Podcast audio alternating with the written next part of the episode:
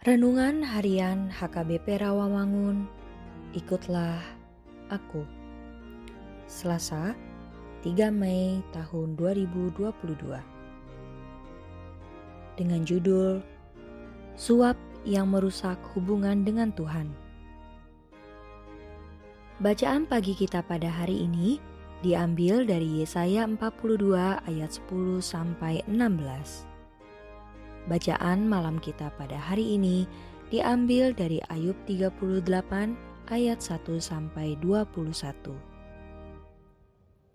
Dan kebenaran firman Tuhan pada hari ini diambil dari Keluaran dua puluh tiga ayat delapan yang berbunyi, "Suap janganlah kau terima, sebab suap membuat buta mata orang-orang yang melihat,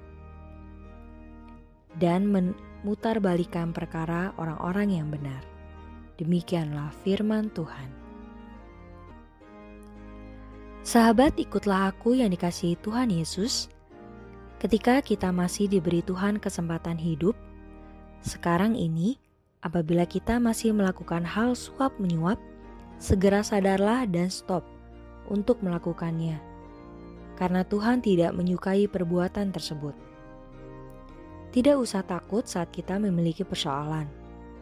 Ingatlah ada Tuhan bersama dengan kita untuk menyelesaikan segala persoalan kita. Allah sangat menentang hal suap. Nats ini sangat tegas mengatakan bahwa Allah melarang praktek suap, karena akibat dari suap ini akan membuat buta mata orang-orang yang benar dan memutarbalikan perkara orang-orang yang benar.